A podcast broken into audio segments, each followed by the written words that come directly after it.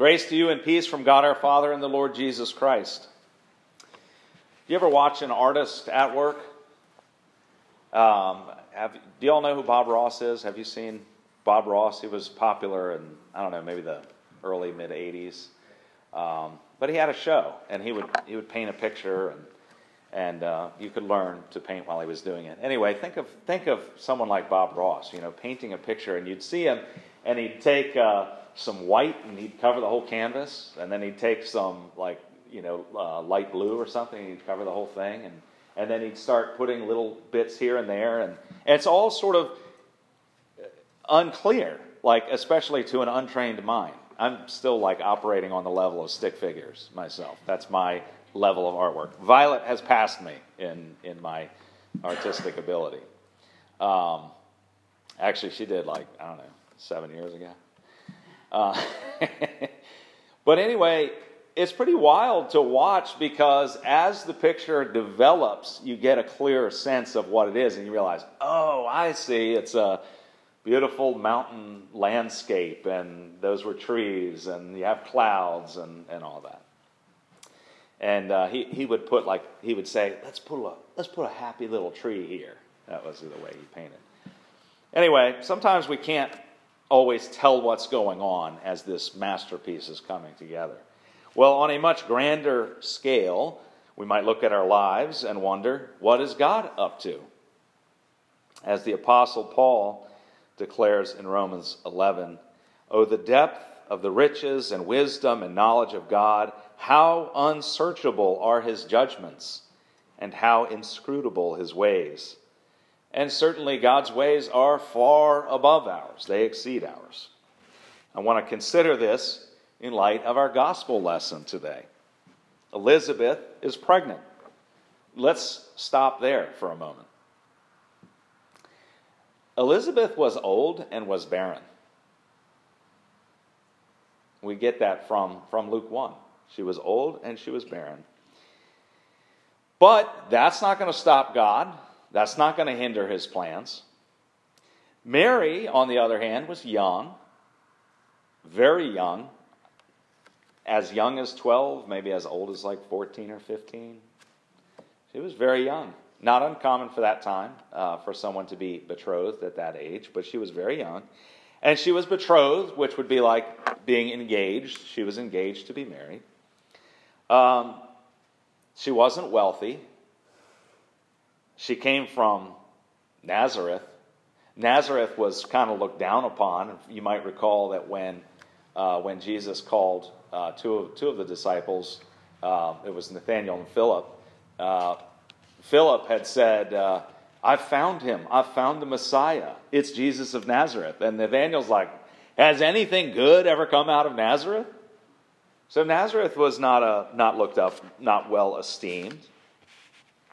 And yet, Mary was chosen to be the Theotokos, the God bearer, the God bringer.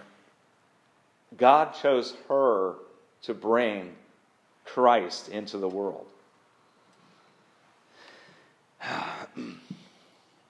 now, let's think uh, more about this. Is it wise, we might ask, for God to take upon himself human flesh and weakness? I mean, this could lead to suffering, this could lead to death. In the eyes of worldly wisdom, May I say, although at the risk of sounding um, uh, irreverent, it seems foolish, but that's worldly wisdom. Worldly wisdom would say, why? Why would you, why would you do it this way, God? What, what is it that you're doing? But God is much more than a master artist. He's the creator of the universe, He's the creator of everything. The heavens declare his glory, his handiwork.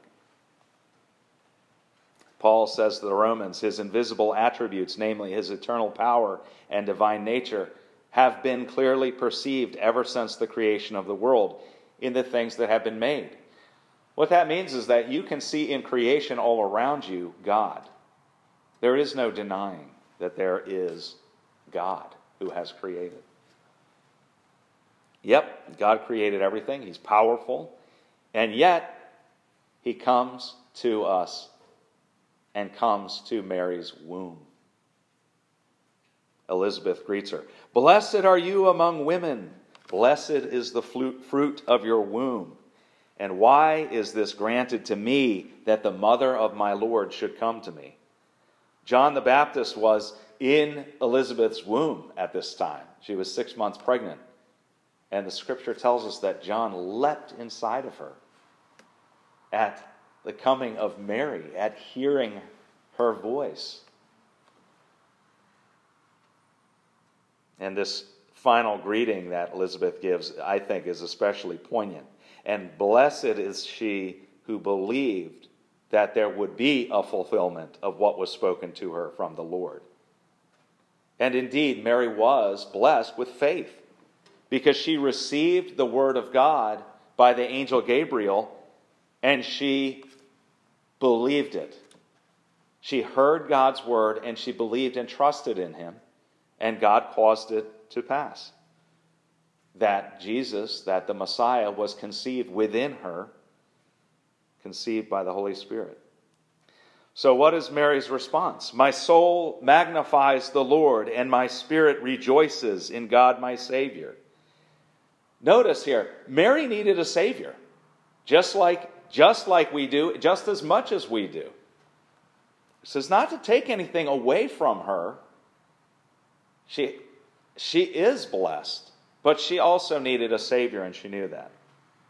But she is ecstatic to know what?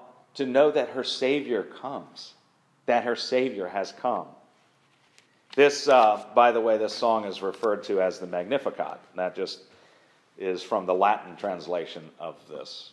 My soul magnifies the Lord. It begins Magnificat, and that's why that, this is called the Magnificat. All right, I want to read this again and, and, uh, and then come back to the text here. My soul magnifies the Lord, and my spirit rejoices in God my Savior, for he has looked on the humble estate of his servant. For behold, from now on all generations will call me blessed. For he who is mighty has done great things for me, and holy is his name, and his mercy is for those who fear him from generation to generation. He has shown strength with his arm. He has scattered the proud in the thoughts of their hearts. He has brought down the mighty from their thrones and exalted those of humble estate. He has filled the hungry with good things, and the rich he has sent away empty. He has helped his servant Israel in remembrance of his mercy, as he spoke to our fathers, to Abraham, and to his offspring forever. Indeed, all of these things that Mary recollects God has done in time past. Think about the Egyptians, for example, and Pharaoh, and God demonstrating his power and sovereignty over them, sending plagues, parting water, sending food from heaven, manna, to feed the Israelites, bringing water out of a rock. Think about the flood in Noah's day. The, the water, the, the, the earth bursting open and water bursting from beneath, the heavens opening up and a deluge coming down for 40 days, the entire earth covered with water. Think about um, uh, how God used the Assyrians uh, as his, his tool, his instrument. The Assyrian kingdom he used to judge the northern tribes, the northern kingdom, the um, Israel. And then he used another foreign uh, uh, power, the Babylonians, to judge the Assyrians and to then judge the southern kingdom. And then he had uh, Nebuchadnezzar lifted up, taken down again, lifted up again. God has shown his power throughout the course of, of the history of Israel and the Israelites. I love to read the Old Testament, to just, just take it all in, all that God has done. And this pattern of Israelites falling away from God, beating their chests and repenting and coming back to Him, and God bringing them back again. It's obvious and so clear that His desire is for them to be saved. It's obvious that His uh, hand is over everything, that He is in control, that He is all powerful and mighty. Yes, God is much, much more than a master artist, but it is breathtaking to survey the works. And that's what Mary is doing here. She's recollecting all of the things that God has done. With faith, we also join Mary in recollecting these mighty deeds. He has brought down the mighty from their thrones and exalted those of humble estate. Yes, indeed, he did that with the Egyptians, uh, with Pharaoh. Um, this was uh, God bringing the Israelites up out of Egypt was uh, a powerful work of his hand. Uh, but it was also just a picture. I mean, it was a picture of what God is doing for us in Christ, lifting us up and out of slavery to sin.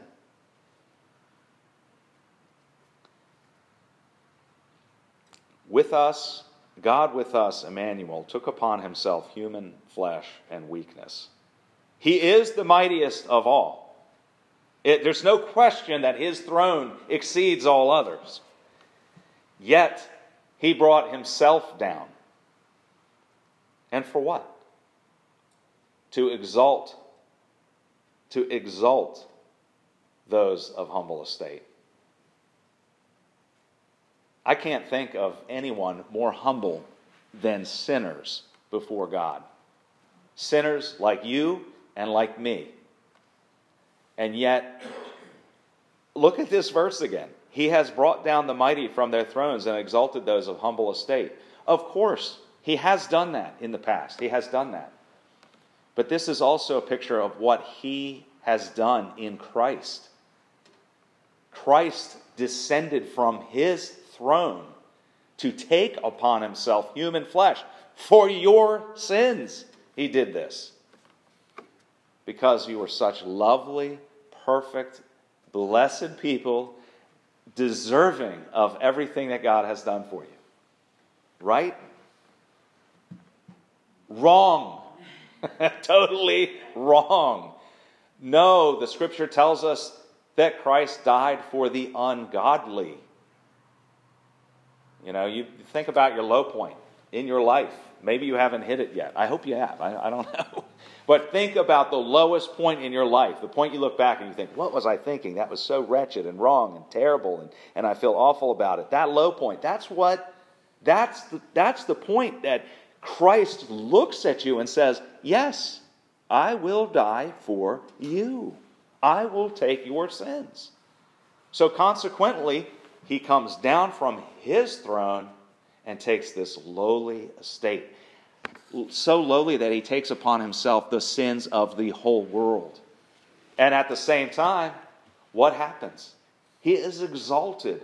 Ours is a God who doesn't just live in the in the sky like some cosmic watchmaker. Ours is a God who comes near to us. He comes to us. He comes to us with His Word as, as, you, as we read the Scripture, those sound waves travel into your ear and works faith inside of you. He comes to you in this sacrament. You receive Christ's body and blood. Like we had the uh, um, handout last week on the altar. Yeah, this is why we bow at the altar because this is a special place. This is the place where Christ comes to you in body and blood to feed you. That's why we, re- that's why we reverence the altar. Our God is strong to save. But that doesn't mean he's a distant God. Our, our God's strong arm is here and is present with us to save. Mary says, His mercy is for those who fear him. Mercy is the grace of God in forgiving you your sins when you were ungodly, when we were enemies of God. That is real mercy. That when we were enemies of God, He forgave us of our sins in Christ. This is, uh, this is for those who, this mercy is for those who fear Him. Now, this is not jump scare horror movie fear. This is reverence and awe. This is the fear of which uh, what God describes the beginning of wisdom. True wisdom is having this, this fear. it's the fear of God, of God that the Apostle Paul exhorts Christians to maintain. We stand back in awe and we revere God for his mighty works. Then in faith we believe and trust that these mighty works have been done for you, for us. The mightiest work ever accomplished, think about this for a second. The mightiest work that was ever accomplished was done in the weakness, and I say weakness with phony quotes, in the weakness of the cross and that was done for you. The mighty arm of God, which is strong to save, has come near and is now working in you. You know, when you confess your sins, and I speak God's word, that's not me. I think everyone is clear on this. That's not me talking, that's God talking. Now, He can use me, even broken down me, as an as an instrument of His Word, to carry His Word. But that's God saying, Your sins are forgiven. When you lift up your prayers, how cool is this? We lift up our prayers to God, and the Creator of the universe and Master of all things is near to us to say, My ear is here, and I am listening to you now. I desire to hear your prayer.